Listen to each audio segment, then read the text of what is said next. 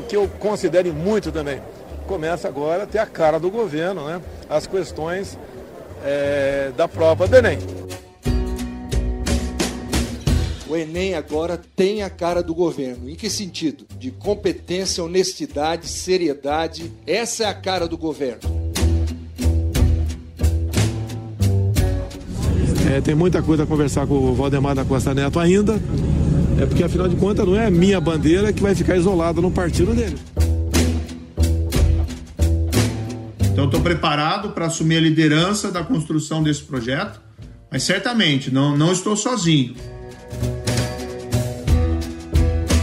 O PSDB é o único partido no Brasil que faz prévias. Isso é prova de respeito do PSDB à democracia. Jair Bolsonaro não cansa de causar em suas viagens ao exterior.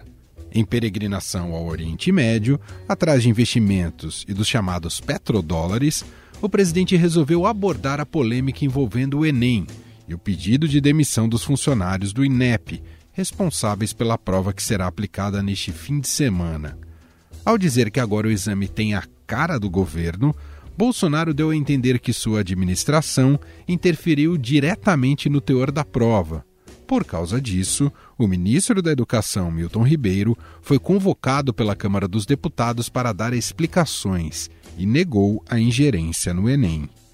Enquanto isso, a sua ida ao PL está um tanto quanto complicada depois de adiar a data de sua filiação por discordâncias com o presidente da legenda, Valdemar Costa Neto, o partido declarou que aparou as arestas e que está pronto e alinhado para receber Jair Bolsonaro. No Brasil, partidos continuam se articulando para tentar viabilizar o melhor nome para representar a chamada terceira via. A bola da vez é o ex-juiz Sérgio Moro, que inclusive já começou a apresentar nomes de seu futuro governo caso eleito. O magistrado anunciou o ex-presidente do Banco Central, Afonso Celso Pastore, como um de seus conselheiros na área econômica. Tudo isso acontece às vésperas das prévias do PSDB, que ocorrem neste domingo. As eleições internas do partido serão disputadas por João Dória, governador de São Paulo, Eduardo Leite, governador do Rio Grande do Sul, e Arthur Virgílio Neto, ex-prefeito de Manaus. Caso ninguém consiga a maioria, haverá um segundo turno no dia 28 deste mês, com os dois mais bem colocados nas prévias. Esses são os temas de hoje que guiam a primeira parte do Poder em Pauta, com a presença e análise dos nossos jornalistas em Brasília. E vamos ter hoje um segundo bloco especial com a participação da repórter de política do Estadão, aqui em São Paulo, Adriana Ferraz. Ela vai falar sobre o racismo dentro da política, às vésperas do Dia da Consciência Negra, neste sábado, dia 20.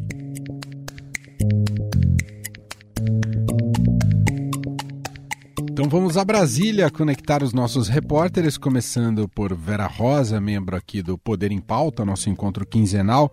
Olá, Vera, tudo bem? Oi, Emanuel, tudo bem? E você? Tudo ótimo.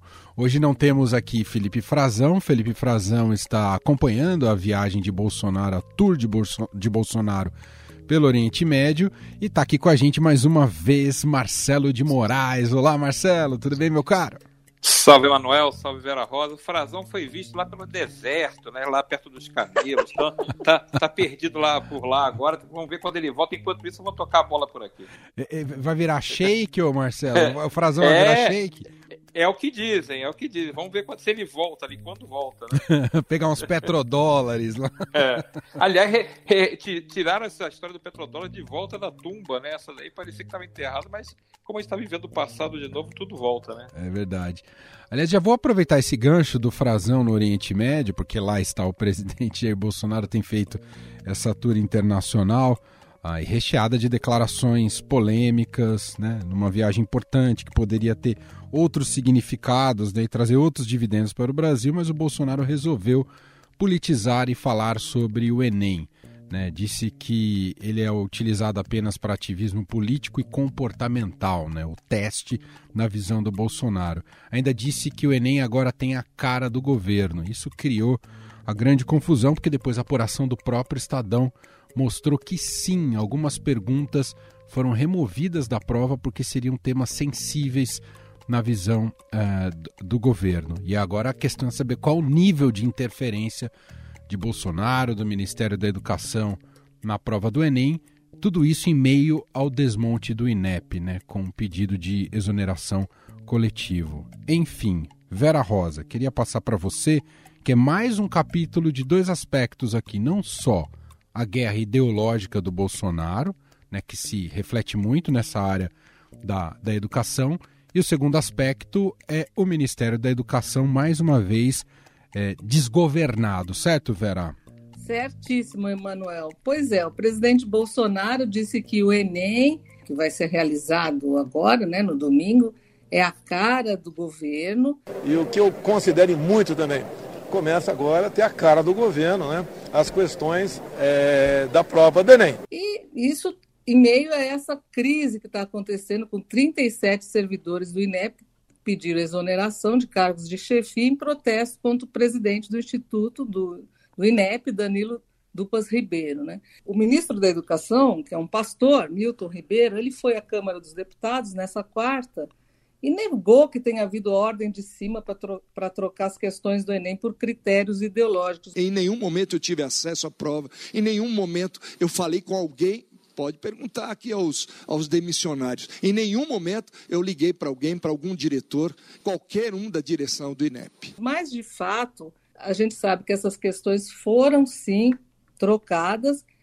E, e o que não se sabe é o que exatamente foi trocado, né, Emanuel? É uma situação muito grave que está acontecendo às vésperas do, do Enem existe uma fragilidade técnica mesmo né, na administração da, da, atual gestão, como, como tem apontado os servidores do INEP.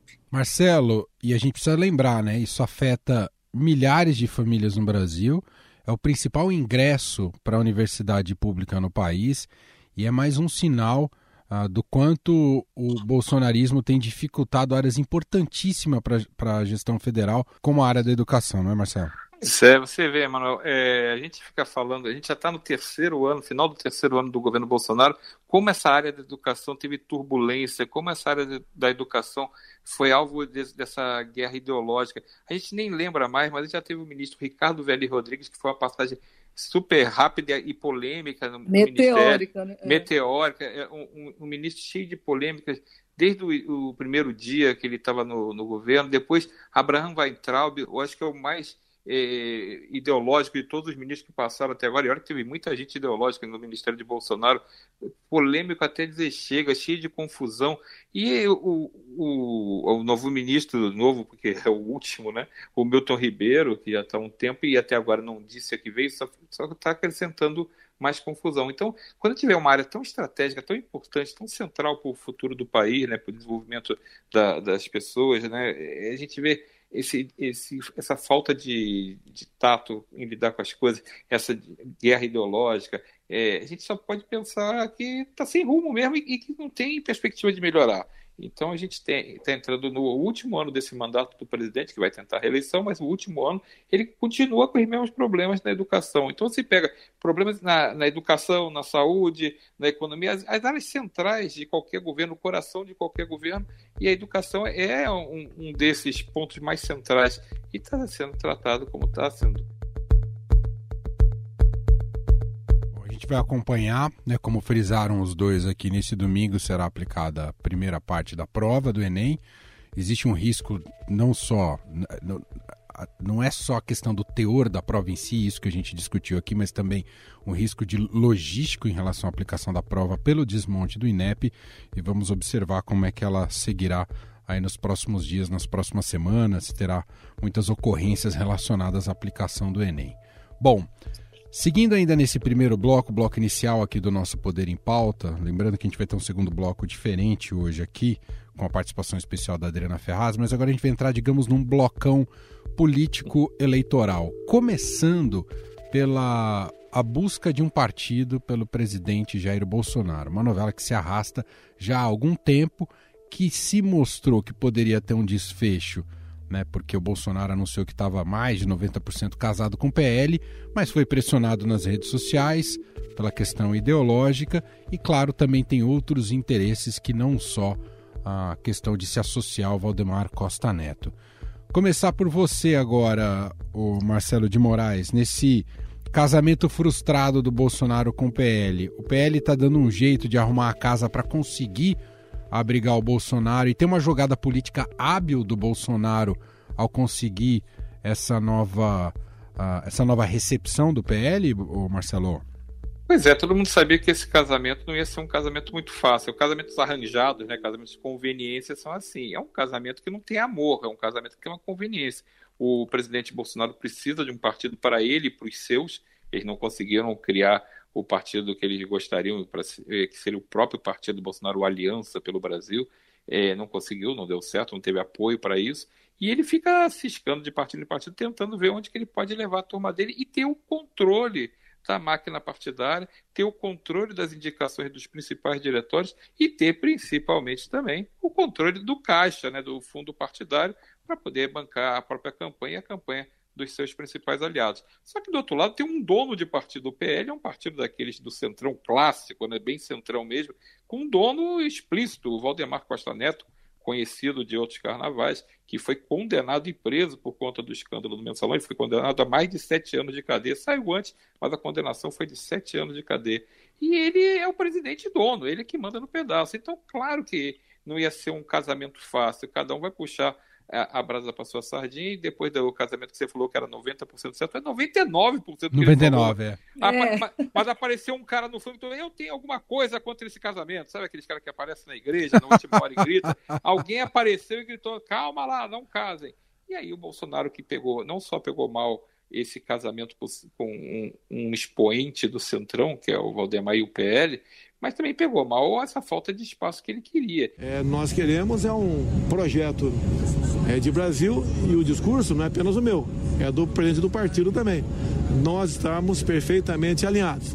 Por várias questões, como acabou de ter uma resposta agora, a gente não vai aceitar, por exemplo, São Paulo apoiar alguém do PSDB. Porque há um arranjo feito né, Vera? Um arranjo feito em São Paulo pelo Valdemar uhum. previamente, onde ele apoiaria o, o, candidato do João Dória, ele apoiaria Rodrigo Garcia ao governo. E João Dória hoje é um dos principais é, rivais políticos de Bolsonaro. Então, como é que você explica? A cabeça do, do eleitor do Bolsonaro já está dando um monte de volta, porque tá tudo que ele falava antes já está falando diferente. Imagina agora o, o, o, eleitor do Bolsonaro, que acreditava todo aquele discurso contra o Centrão, não sei o quê, vai acabar a velha política, a corrupção, aquelas coisas todas toma lá da cá. Além de não acabar nada disso, um dos principais partidos do Tomar lá da cá, um dos principais partidos envolvidos com problemas, agora vai ser o partido que vai abrigar Bolsonaro e seus principais aliados. Então, é, um, é uma conversa que precisou Bolsonaro meio que dizer é, vou mudar tudo, eu que vou mandar, Valdemar Costa Neto também deu uma recuada, arrumou ali a sua casa para fingir que estava cedendo também.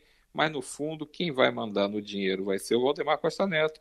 E quem vai mandar na maioria dos diretórios vai ser Bolsonaro. Esse parece que é o arranjo que está sendo costurado para mais ou menos as duas partes ficarem contentes, porque é um bom acordo para todo mundo. E Vera, a gente precisa frisar aqui que o Bolsonaro não tem muitas alternativas, não resta a ele é claro, verdade. se ele quiser dinheiro e alguma capilaridade, alguns desses partidos do Centrão, porque à direita ou à esquerda é ele não tem convite, não tem para onde ele fugir. Ou ele pega um partido nanico, não é, Vera? Então, ele, o presidente Bolsonaro, ele está sem partido exatamente dois anos, porque ele saiu em novembro de 2019 do PSL, né, que foi o partido pelo qual ele foi eleito. Ele já tentou entrar em, pelas nossas contas, oito partidos.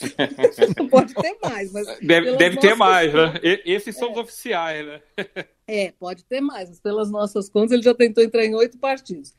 É, o último, antes do PL, ele estava negociando com o PP, né, o Progressistas, do Arthur Lira, Ciro Nogueira, também ficou ali com embates ali estaduais. O problema também são os palanques estaduais, né, porque o, o PP, é, em muitos locais, ali, principalmente no Nordeste, vai apoiar a candidatura do ex-presidente Lula. E Bolsonaro não admite isso. Vamos ver, né? Porque também está tá muito está muito difícil.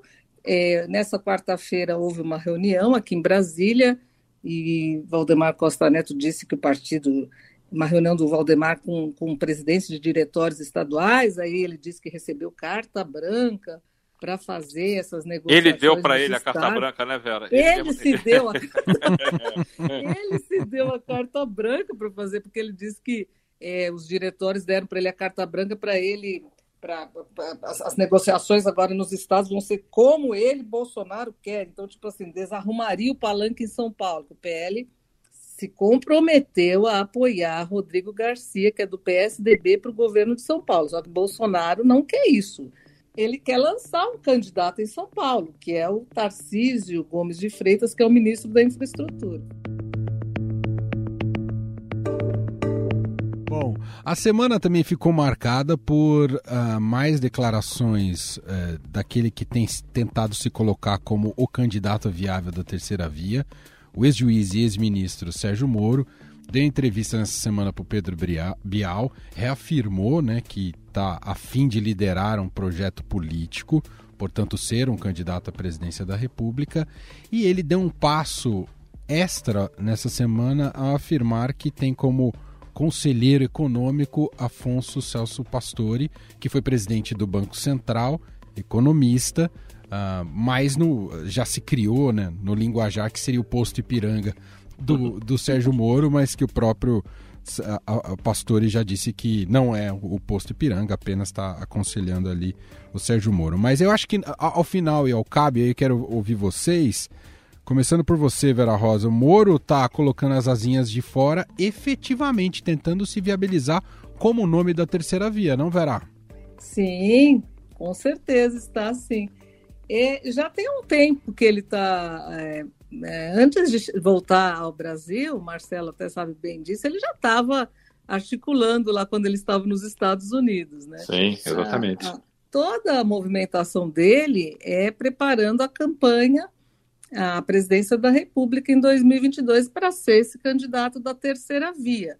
O Podemos, o partido ao qual ele se filiou, faz parte de um grupo ali, é, tem conversado com outros partidos que também buscam um, um, um candidato, né? Que, por exemplo, PSDB está nesse grupo, o DEM, PSL, que agora os dois se, se fundiram, vai ser União Brasil, o Cidadania.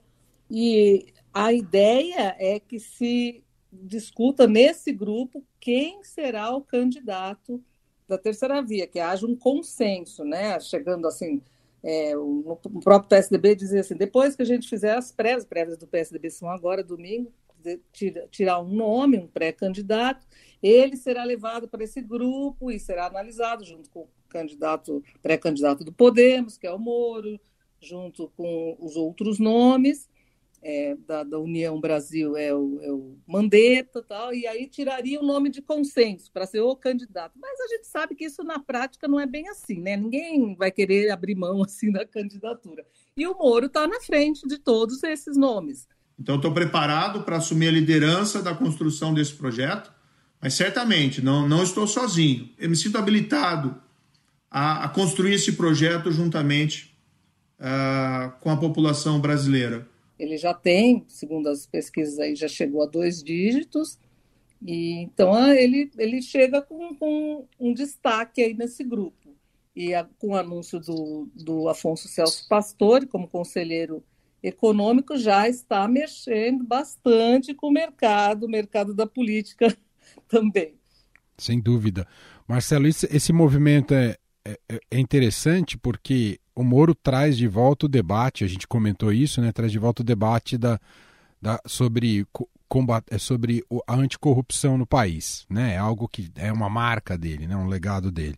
Mas ele vem avançando casas, né? Ao, ao, ao declarar que o Afonso Celso Pastor é o conselheiro econômico, Moro já está apontando aí frentes e horizontes do que, que ele pensa como projeto de país, né? Num setor fundamental que é a economia, mexe com o mercado, com bolsa e tudo mais, né, Marcelo?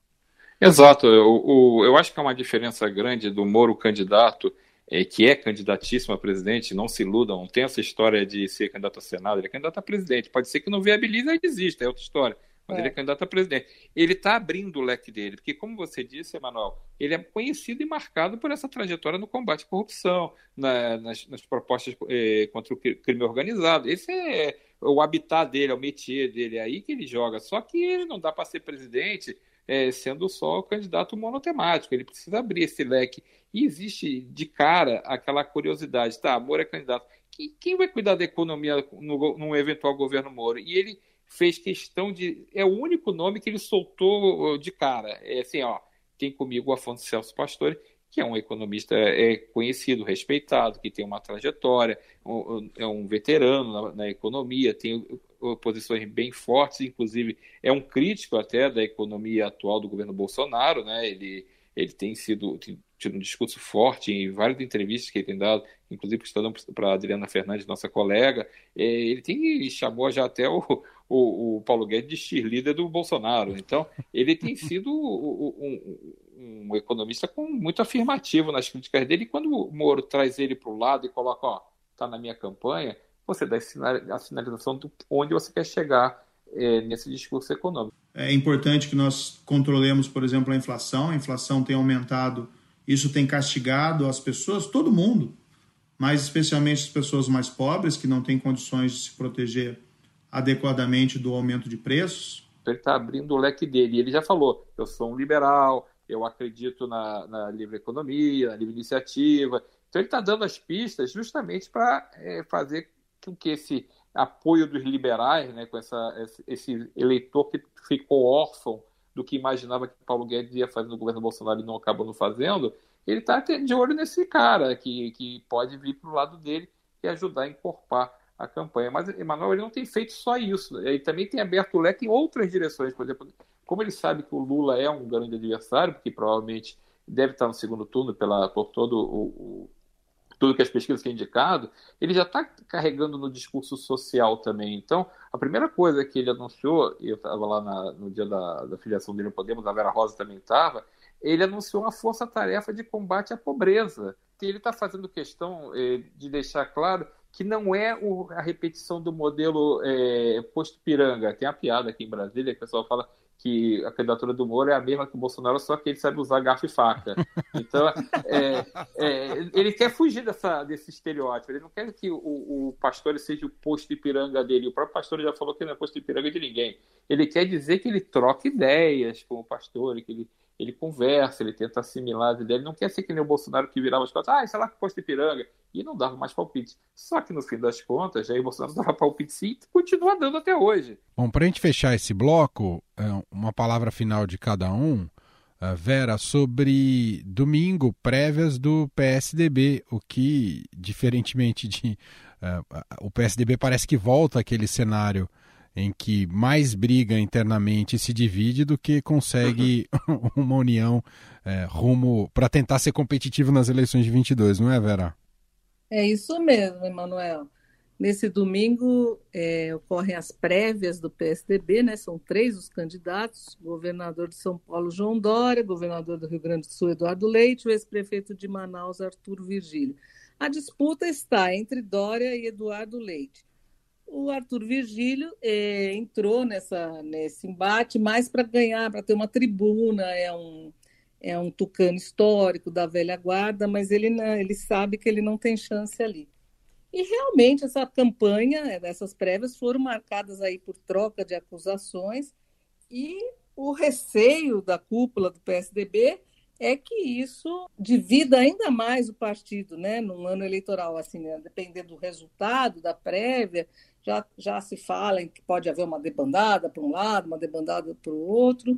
Então, esse, esse é o grande temor, né, de, de, do que, que vai, do, como é, que, do que, que vai acontecer, porque dessa prévia de, depende o controle do partido, né, quem que vai ter mais influência. O, o Eduardo Leite, a gente sabe que é, é muito ligado ao deputado Aécio Neves, né? Então tem ali esse embate entre o grupo do Dória e o grupo do, do Eduardo Leite. Marcelo de Moraes, prévias do PSDB no domingo. Dória é favorito mesmo, Marcelo?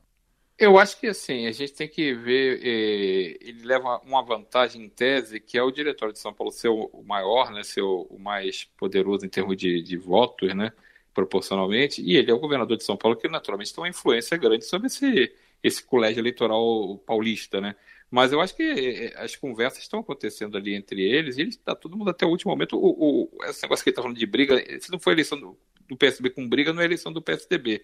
E é essa tá, essa tá mais áspera do que o normal, digamos assim. Só que tem um grande problema que o PSDB pode estar jogando o futuro político dele entre ser de novo a força política que foi e que polarizou com o PT nas últimas eleições, desde 94 a gente tem é, um presidente do PSDB ou do PT, ou, e os os mesmos candidatos, eh, um ou outro no segundo turno, menos 2018. Então, esse reflexo da eleição de 2018, no desastre que foi 2018, quando o Geraldo Alckmin só conseguiu 5% e não chegou nem perto do segundo turno, ficou entre Bolsonaro e Fernando Haddad, pode acontecer de novo agora, porque o PSDB, com essa fragmentação do que já estava fragmentado, porque ele saiu muito derrubado da eleição, ele não, ele não aprendeu a lição de 2018 e ele continua nessas fraturas internas. E qual o problema dessa fratura? Um lado flerta muito, e uma parte grande da bancada flerta muito com o bolsonarismo.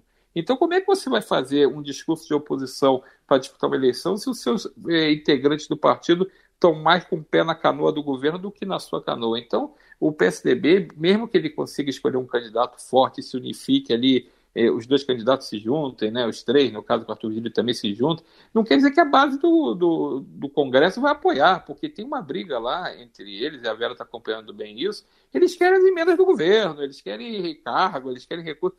Tem uma turma muito forte colada nesse bolsonarismo. É, virou um apêndice, né? Marcelo? Exato. Do centrão ali, o PSDB. Exato. Bancada na Câmara, nessa PEC dos precatórios, votou majoritariamente a favor do governo. Uhum. Exatamente. Então, o que, que vai sair do PSDB? Não adianta ter só o candidato escolhido, tá? Mas ele vai conseguir ter palanque, ele vai ser. Ele tem uma, uma expressão antiga na política, ele vai ser cristianizado, depois vira candidato, mas ninguém apoia. O Alckmin passou por isso na eleição de 2018. Ele foi candidato abandonado nos palanques pelo, pelos aliados, pelos partidos que o apoiavam. Então, é, inclusive é, pelo Dória, né? Inclusive pelo Dória. O Bolso Dória. É, mas na verdade o Bolsonaro foi no segundo turno, mas desde o início já estava aqui, já tinha uma briga entre ele e o Alckmin. Então, é, tem uma, uma, uma, briga muito grande interna, maior do que, do que nos outros anos. Só que agora, como a situação é crítica, essa briga pode ser muito ruim para o futuro do partido. Muito bem. Assim a gente fecha o nosso primeiro bloco do Poder em Pauta de hoje, com Vera Rosa, Marcelo de Moraes. Os dois continuam aqui comigo.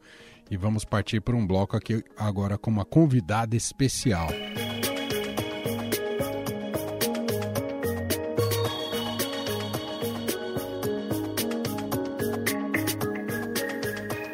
Bom, vamos abrindo agora o nosso segundo bloco aqui do Poder em Pauta. E hoje tem uma conexão com São Paulo, né? A gente está com os dois repórteres de Brasília, né? Vera Rosa e Marcelo de Moraes. Uma conexão em São Paulo por uma questão muito importante, né? Neste sábado, esse programa está sendo publicado nessa sexta-feira, dia 19. Neste sábado, dia 20, é o Dia da Consciência Negra. E a Adriana Ferraz, repórter de política aqui do Estadão, que fica em São Paulo, é, é, desenvolveu algumas pautas, alguns temas ligados ao Dia da Consciência Negra, a questão do racismo, mas conectado com a política. Ela vai contar um pouco para a gente sobre essas apurações e reportagens especiais. Está aqui com a gente para participar desse Poder em Pauta. Tudo bem, Dri? Seja bem-vinda. Tudo bem, Emanuel. Obrigada pelo convite. É um prazer falar com você, a Vera e o Marcelo. É isso. Bom, Dri, eu não sei por onde você quer começar exatamente, mas eu acho que a primeira reflexão, que é, é prática e simbólica, as duas coisas, é a presença de pretos na política brasileira. Ainda um déficit enorme, não é, Dri? Enorme, uma vergonha para a gente. A gente que tem mais da metade da população de negros e pardos, a gente tem no Congresso Nacional só 26 congressistas que se declaram pretos. 26 entre senadores e deputados. Isso, isso representa 4%. É, é uma vergonha para a gente, né? Com essa, com essa quantidade enorme de população negra e parda no Brasil, não se vê representada na política, né? E acho que é isso que esse trabalho que a gente fez essa semana mostrou o número de projetos é, apresentados na Câmara dos Deputados, especificamente, apesar de ter tido uma alta muito significativa durante o governo Bolsonaro, é, se a gente for comparar a atual legislatura, que não tem nem três anos, né, a gente está em novembro, ainda vai fazer três anos, com a legislatura inteira passada, então, três anos versus quatro anos inteiros, a gente percebe uma alta de 145% no número de propostas apresentadas por deputados sobre essa temática antirracista. Mas, apesar desse número ter crescido tanto, a gente percebeu que nenhum desses projetos foi aprovado. Uhum. Nenhum, nem sequer foi a votação.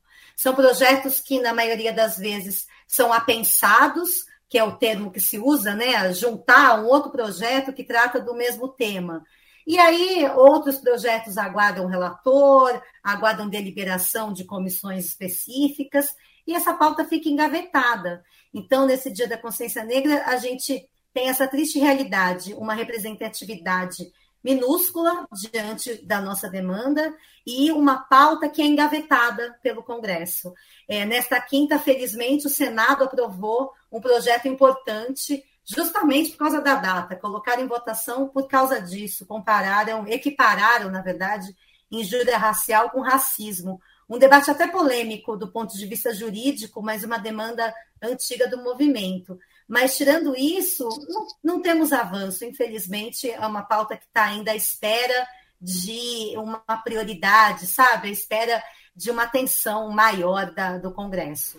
E, e vocês ouviram parlamentares negros presentes e trabalhando em Brasília para contar um pouco da realidade deles, né? A gente separou inclusive aqui alguns áudios para ouvirmos juntos aqui no, no Poder em Pauta, mas só queria que você citasse, porque isso você fez em parceria com outro repórter, não é, Adri? Isso, na verdade, essa é a apuração do Levi Teles, que é um repórter que está conosco na editoria de política aqui de São Paulo. Ele pegou essa lista de 26 congressistas, né, entre senadores e deputados que se declaram negros, e foi atrás deles para saber histórias mesmo, relatos do que eles vivem no dia a dia da política, o racismo é, estrutural que eles percebem na pele, né, todos os dias. E aí o Levi nos mandou dois áudios de dois deputados que contam exatamente é, o que eles sofrem, né? Exato. Vamos ouvir primeiro aqui a Vivi, Vivi Reis, ela é do PSOL do Pará e conta nesse primeiro áudio que vamos ouvir aqui justamente uma situação de racismo é, vivida por ela na Câmara do, dos Deputados nos seus trabalhos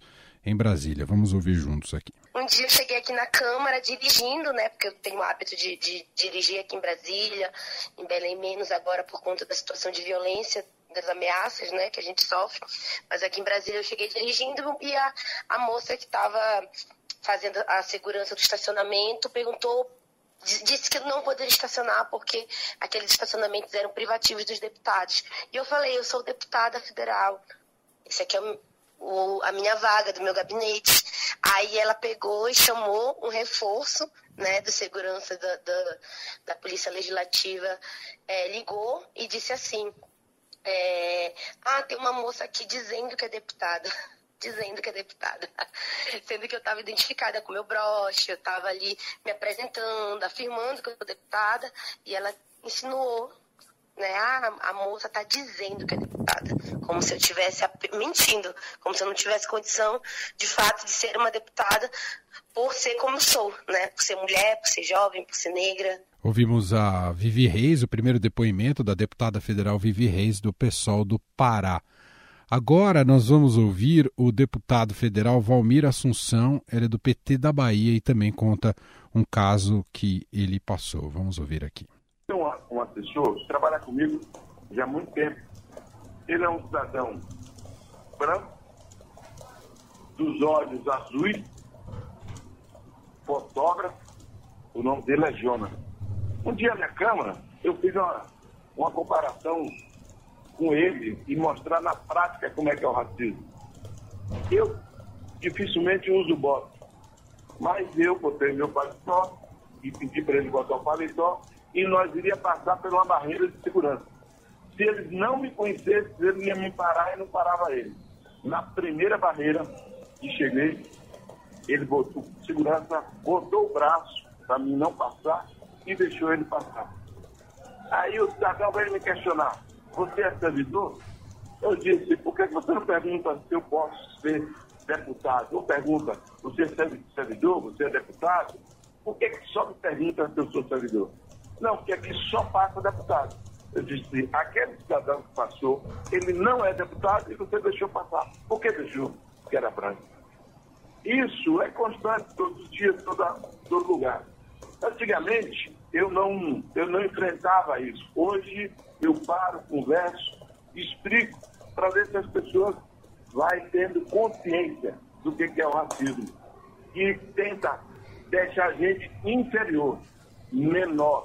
E nós não somos inferior, nós não somos menores, nós temos capacidade, consciência, isso é nítido. E nós temos que trazer esse debate em todo lugar. Tá aí mais um depoimento captado pelo Levi Teles, repórter que trabalhou nessas pautas com a Adriana Ferraz, esse é o Valmir Assunção, deputado do PT da Bahia. Relatos muito fortes e que infelizmente não são isolados, né, Adri? Não, e são repetidos, né? Essa questão deles serem barrados é tão comum, deve ser tão cansativo, certamente, isso para eles. É o local de trabalho deles, eles passam ali pela portaria todos os dias e, e, certamente, quando eles estão passando ali, eles já ficam pensando se eles vão ser barrados ou não.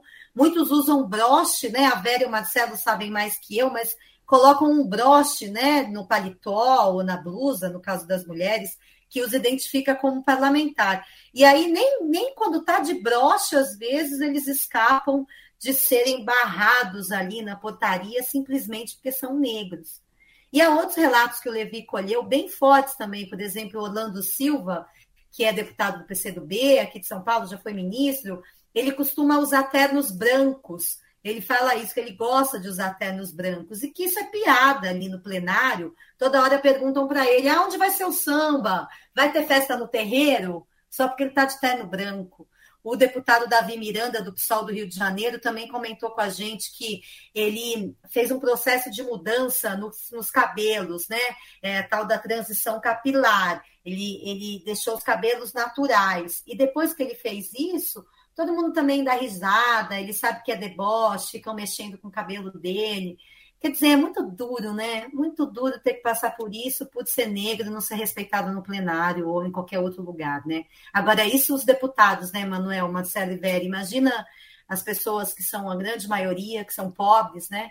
Que não tem nenhum tipo de poder que os deputados têm. E não são representados nessa elite política. Está muito distante, não é, Vera Rosa, o sonho de termos um presidente ou uma, ou uma presidente negro ou negra no Brasil, não é, Vera? Ah, com certeza, Emanuel. E eu queria lembrar que o presidente da Fundação Palmares, Sérgio Camargo, tem dito é, mais de uma ocasião, ele já disse, voltou a reiterar agora, que Dia da Consciência Negra é uma data vergonhosa é, e que, que não terá suporte financeiro nenhum da entidade. É, o Sérgio Camargo, é, presidente da Fundação Palmares, quer até trocar agora o nome da fundação é, para a Fundação Princesa Isabel. Absurdo. E, é, ele vive, vive é, tuitando, é, já chamou, tuitando nesse sentido, que, que não existe racismo no Brasil, já falou agora que é, os negros são afromimizentos, dia 20 vocês ele, ele tem um post assim, afromimizentos, dia 20 vocês terão consciência, mas não fique animadinho, será só por um dia. E esse eh, presidente da Fundação Palmares é um aliado do presidente Jair Bolsonaro, é, ele é apoiado pelo presidente nessas nessas, nesses comentários. É, isso que a Vera trouxe, Marcelo, é bastante significativo. O bolsonarismo aprofundou, escancarou ainda mais essas divisões, não é, Marcelo? Pois é, e eu queria aproveitar pegar é, a sua pergunta anterior, né, sobre vai estar muito longe da gente ter um presidente negro, uma presidente negra no, no Brasil. É, se você olhar o cenário atual na política, nesses, tem um monte de pré-candidatos. Pode procurar, nenhum é negro ou pelo menos de, dos principais que está se destacando até agora nessas, nessas é, especulações sobre quem vai ser candidato, você não tem. É, na última eleição, você ainda teve a Marina Silva, que disputou, ela chegou, ela acho que ela foi a pessoa que chegou mais perto de ser essa presidente negra no Brasil. Ela chegou, não na eleição passada, mas na, na eleição de 2014, né, que ela terminou em terceiro lugar, ela fez quase 20 milhões de votos.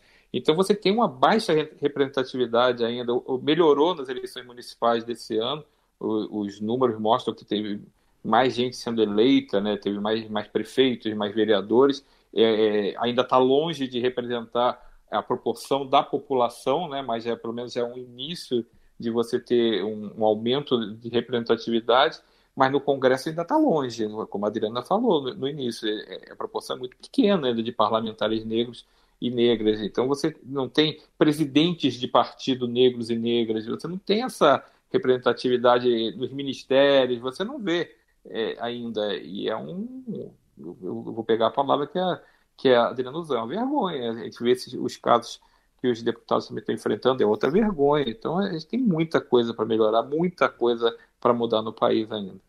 Muito Só bem. lembrando aqui que o presidente da Fundação Palmares, Sérgio Camargo, é negro.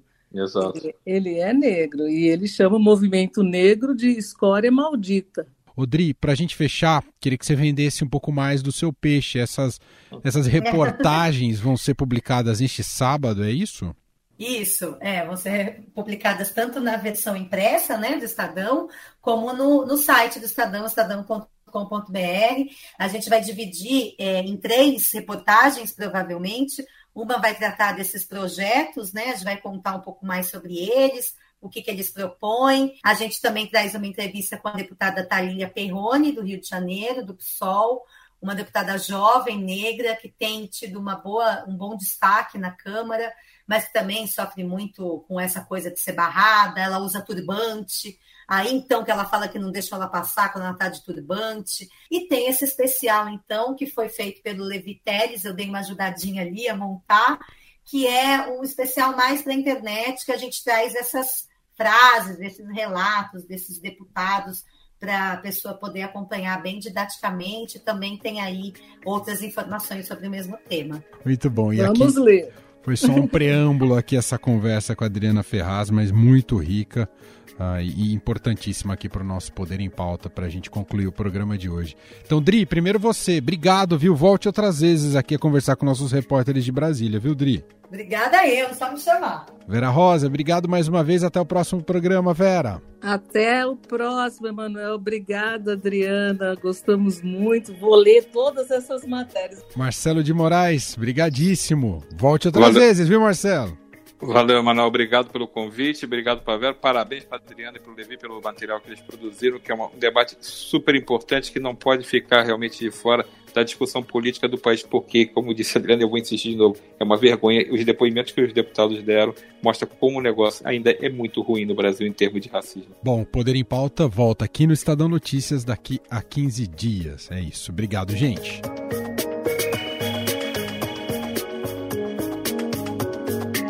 E este foi o Estadão Notícias de hoje, sexta-feira, 19 de novembro de 2021. A apresentação foi minha, Emanuel Bonfim. Na produção, edição e roteiro, Gustavo Lopes. A montagem é de Moacir Biasi. Escreva para a gente no e-mail podcast@estadão.com. Um abraço para você, um bom fim de semana e até mais.